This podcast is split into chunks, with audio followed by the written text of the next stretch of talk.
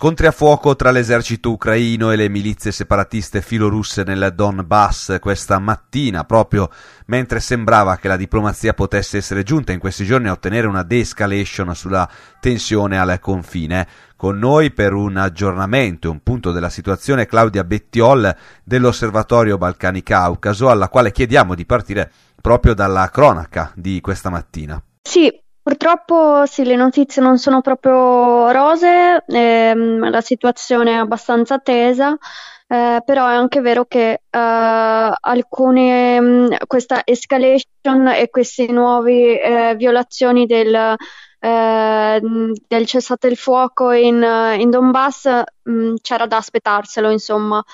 Eh, nel senso la guerra in Ucraina continua da, da otto anni, il fronte mh, mm, nel Donbass c'è una linea del fronte che è lunga 400 km e ovviamente è da lì che sicuramente partono le prime, le prime tensioni. Ecco. Qual è intanto la situazione a livello diplomatico tra gli interessi del presidente degli Stati Uniti Biden, di quello russo Putin e in mezzo l'Unione Europea che abbiamo visto in questi giorni tenta eh, di eh, mediare tra le due potenze? Come, come, dicono alcuni analisti, gli Stati Uniti e l'Europa, e quindi i paesi della Nato, sono d'accordo su eh, cosa vuole il Cremlino, nel senso che eh, vuole destabilizzare completamente eh, l'Ucraina e creare una frattura uh, eh, che seppellisca diciamo, l'ordine della, della, Na- della Nato.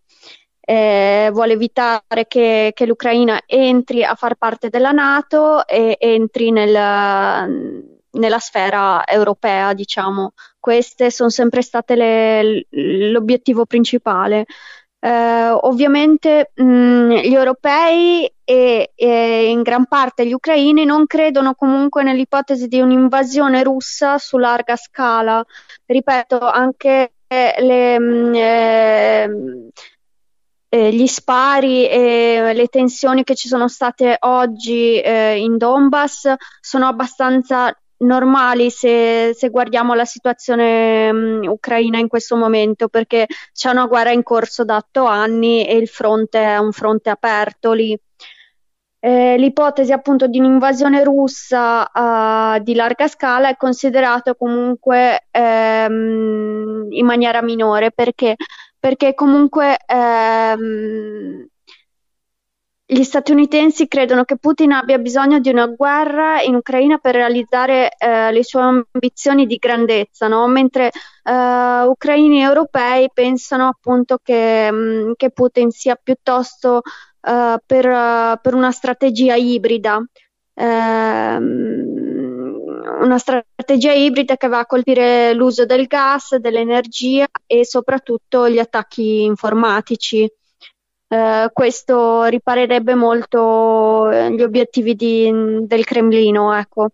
Quindi mh, mm, anche se proseguono le, le, negoziazioni diplomatiche, bisognerà vedere appunto cosa mette in tavola la, la Casa Bianca, cosa mettono in tavola i, i diplomatici europei e quanto Putin resterebbe soddisfatto da, dalle proposte. Ecco.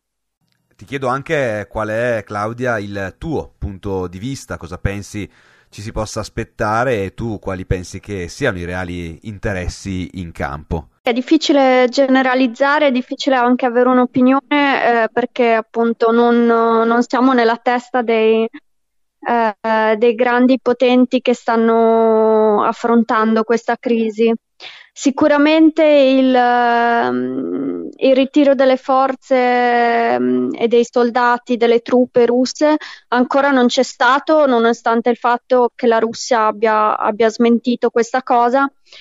E, um, per me comunque un'invasione su larga scala è abbastanza in, improbabile. Ecco.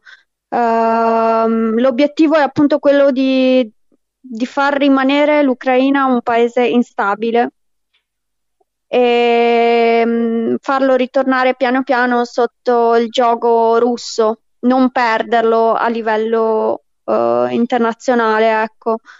quindi secondo me appunto un attacco cibernetico, un attacco mh, sotto un altro punto di vista che non sia quello militare ma piuttosto ibrido eh, sia più conveniente anche per quanto riguarda il Cremlino.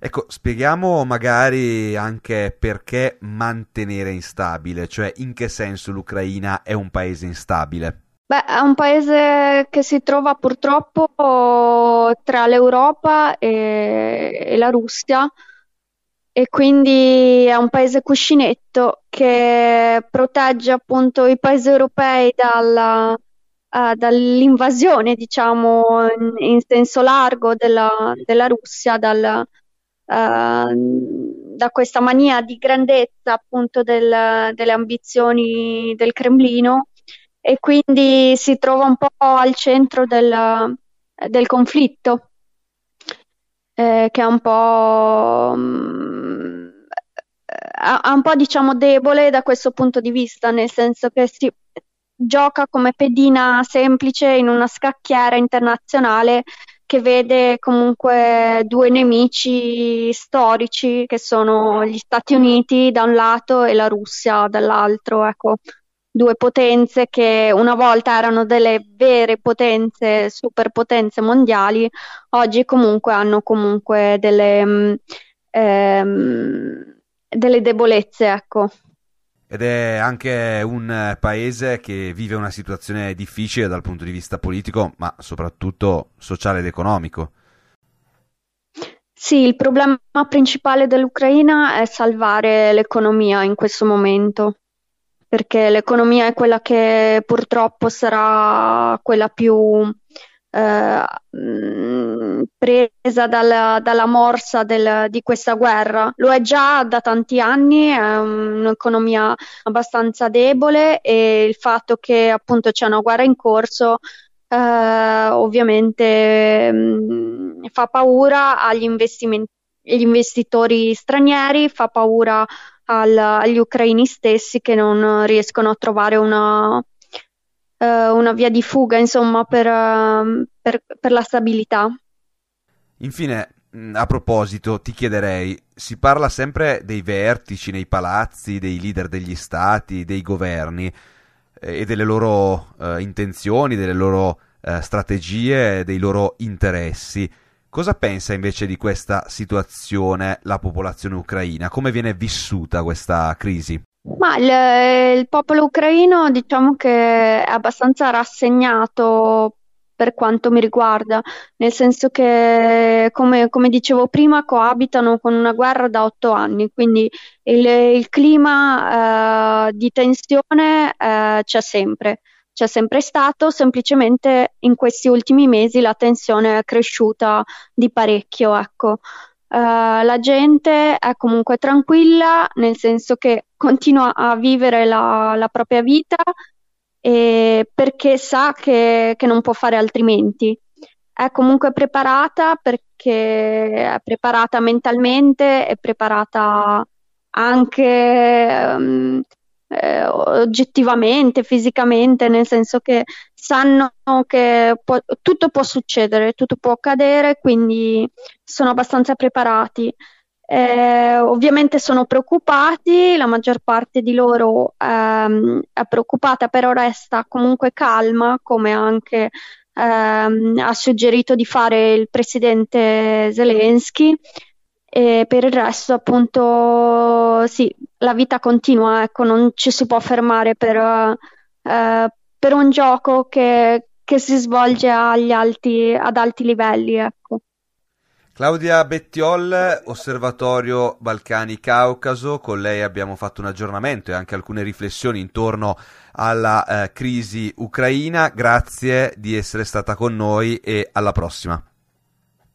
Grazie a voi e buona giornata.